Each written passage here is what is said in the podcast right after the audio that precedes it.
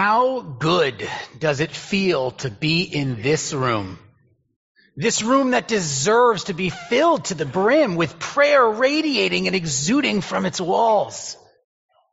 How good does it feel to see faces that maybe for the last few years you only saw around town, maybe waiting in line for Cafe Vita, or you spotted the KI decal, but you didn't have a chance to share a deeper experience.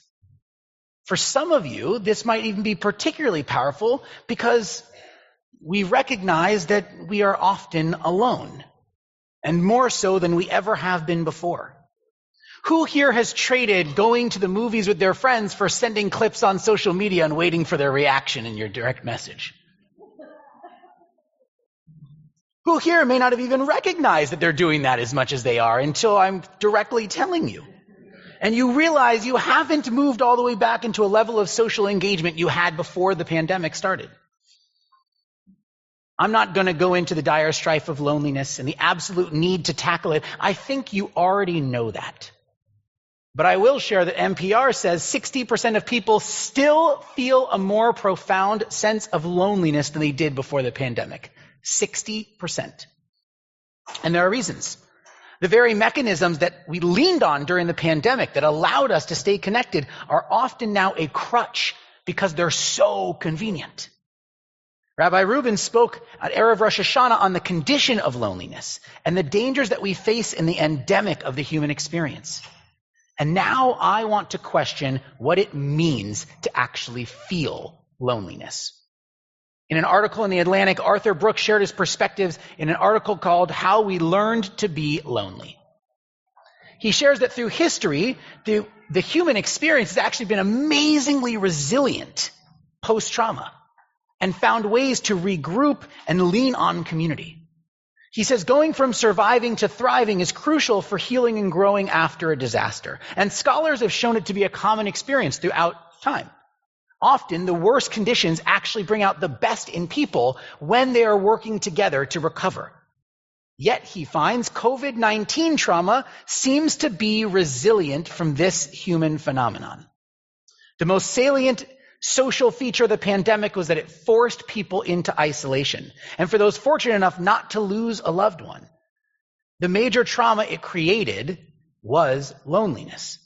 Instead of coming together, emerging evidence suggests that we are amidst a long-term crisis of habitual loneliness, in which relationships were severed and then weren't given the chance to fully reestablish.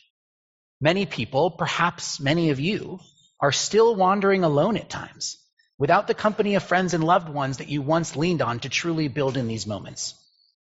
And he says to break out of these cycles, you have to force yourself to change, however uncomfortable. Happiness doesn't just manifest with time. It requires active engagement. You have to challenge that loneliness head on and forge meaningful connections. I think where Brooks fell short is that this pandemic is different from other loneliness creators in history.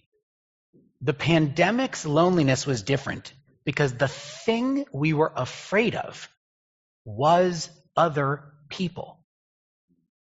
The thing in the natural disaster or war didn't mean you couldn't be with other people. The pandemic made us fearful and neurotic of the very idea of being around people. In those first few weeks, we would cross the street when walking our dogs to avoid other people.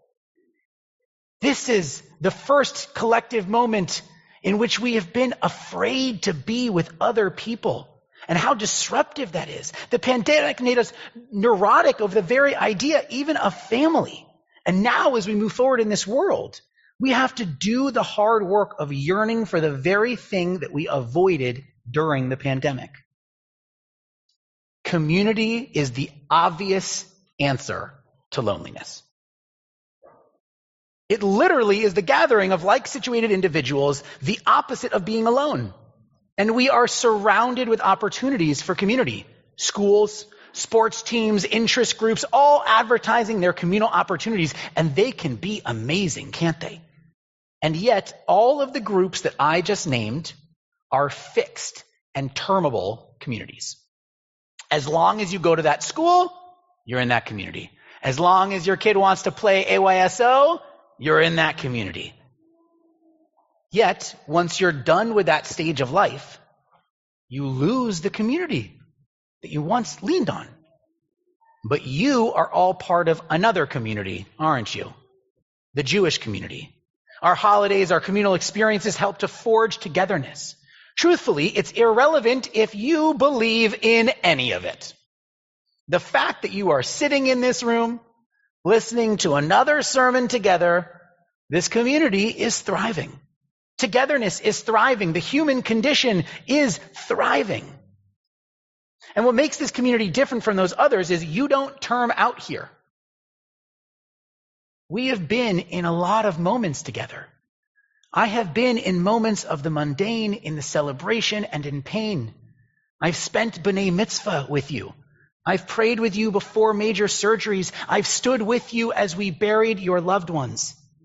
That's what makes this community different. You are part of this community for as long as you allow yourself to let it be a priority in your life. And your relationship with this community is ever-changing. And it's dynamic as you yourself grow and change. And it can be somewhat difficult to explain this gift and opportunity that comes with staying connected for a lifetime. I consider that gift a spiritual safety net. The safety net gives you the opportunity to move forward and take risks in life without being in constant fear. Think of the trapeze artist on the bar. Sometimes you have to take risks and jump. And the jump is all the easier with a safety net.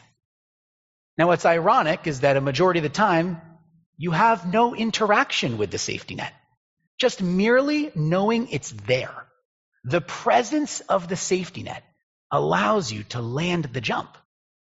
And on those off chances that one does slip, that one does fall, that one does stumble, the safety net is there to allow them to get right back up, landing safely and soundly, protecting them.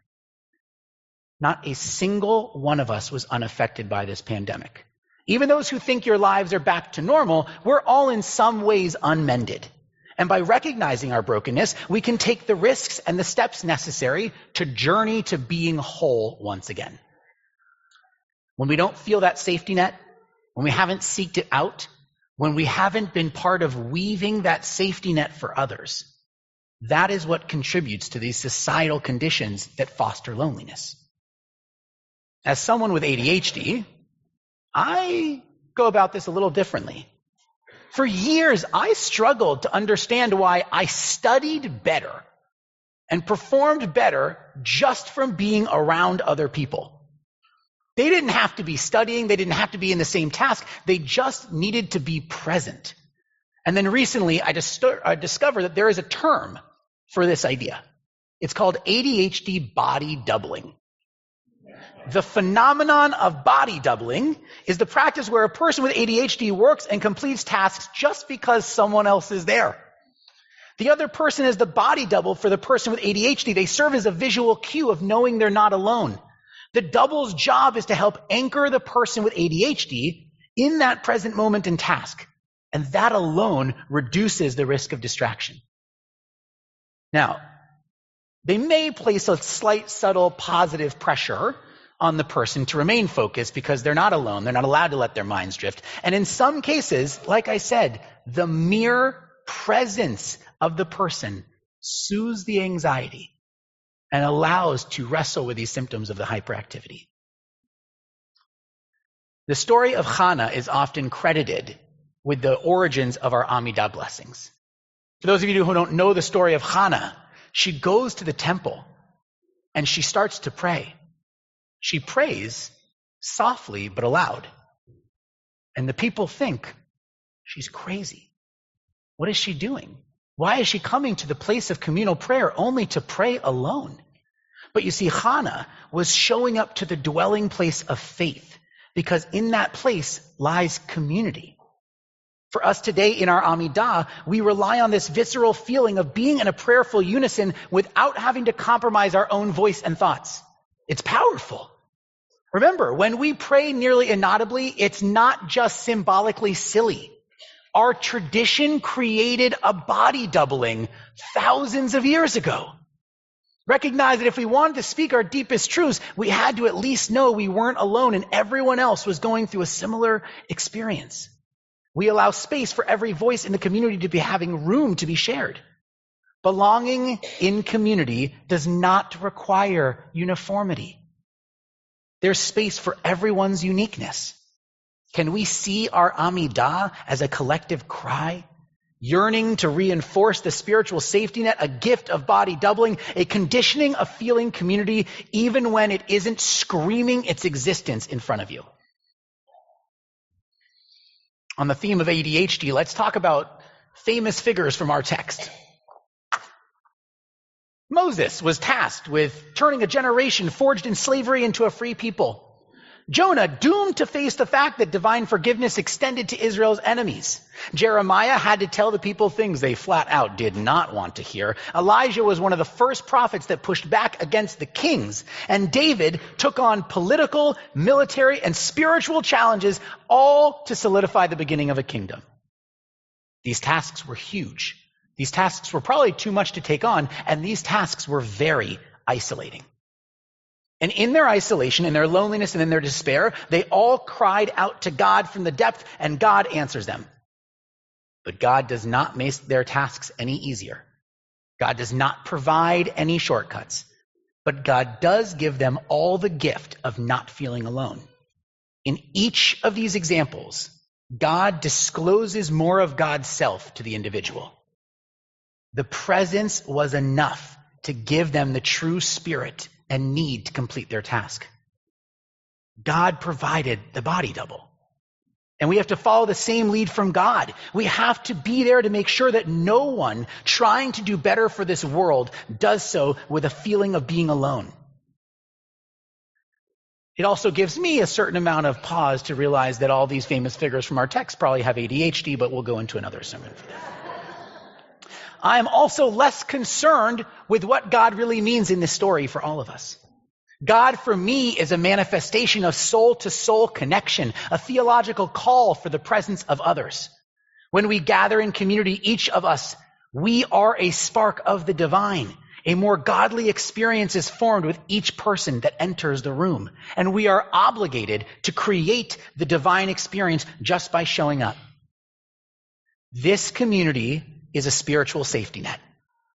We need to make the necessary changes in our lives to continuously improve. We have to take risks. We have to jump occasionally and jump knowing that safety net is there. That's the real magic of the name, Kehillat Israel. And the other piece that's wonderful is in this community, you get to be you. You're not starting a new school. You're not pretending to fit into a new surroundings. These other communities require you to check a box, a talent, an age, some type of moment in life. Here, you already belong. There's no box to check. I love you and you and you and you and each and every one of you for being your authentic you. Because what an amazing presence you are. And what an amazing task you've done in weaving this safety net together just by showing up and authentically being you. Have confidence and security that comes with knowing our spiritual safety net is robust and reliable. You know I'm here. Rabbi Bernstein, Cantor Frankel, the entire staff that care for your children and nurture your Jewish engagement, Julie and Michael, everyone is here. That's what makes this different than termed community. Somewhere where you have a finite life transitional time, but here you belong. And we don't force you to believe in a certain way. I don't care how you believe in God. I don't care if you keep kosher. I don't care if your phone goes on do not disturb for Shabbat. What I care about is that you're here to live this experience together. Because each of us breathes life into this home. Each of us serves a holy role by showing up. We want you here. We need you here. Your presence creates the safety net. Now, many of you have had to deal with me asking for a cup of coffee We're going out to lunch or spending some time together, and I'm not just doing that because I'm hungry. It's because I need you. It's about having the deepest form of connection that I can as rabbi. My family needs community too. I need community too. And there's something so emotionally satisfying about knowing that we aren't alone. So if I've hounded you for a cup of coffee and we haven't had our coffee yet, please. And if I haven't gotten to hound you yet, hound me. I want to sit with you. I want to get coffee. I want to hear your stories, because that is how we craft that spiritual safety net. That is how we create this holiness in this space. You are the first weaving of that spiritual safety net. Your staying committed to this community through your life is not only for your own need of net, but so that we know that we've created that net for others who need that strength as well. You can bring in others. You can bring back those who have missed the truth that this is a forever community. You have a holy role here. Judaism speaks truth about the entire community when it says that we create and illuminate holiness being together. We cultivate the divine. We can eliminate loneliness. You know, this is why we have shul. Come, go to shul, eat the cookies, say Mishaberach, say Kaddish. It's not just so God can hear the names. What did I say to you earlier? So all of us can hear the names of those you care for, because praying as a community is what's so powerful. Here, you can show up for the whole community. Here, you can comfort the mourner. Here, you can care for the sick. Be here. Commune here. Take on small tasks and big actions for this community. Volunteer. Bring your ideas. Share with others how powerful it is that we're together. The more you connect and give to this community, the more it does reward you back. We are together in celebration, together in contemplation, together in hard work, and together in moments of sadness and loss.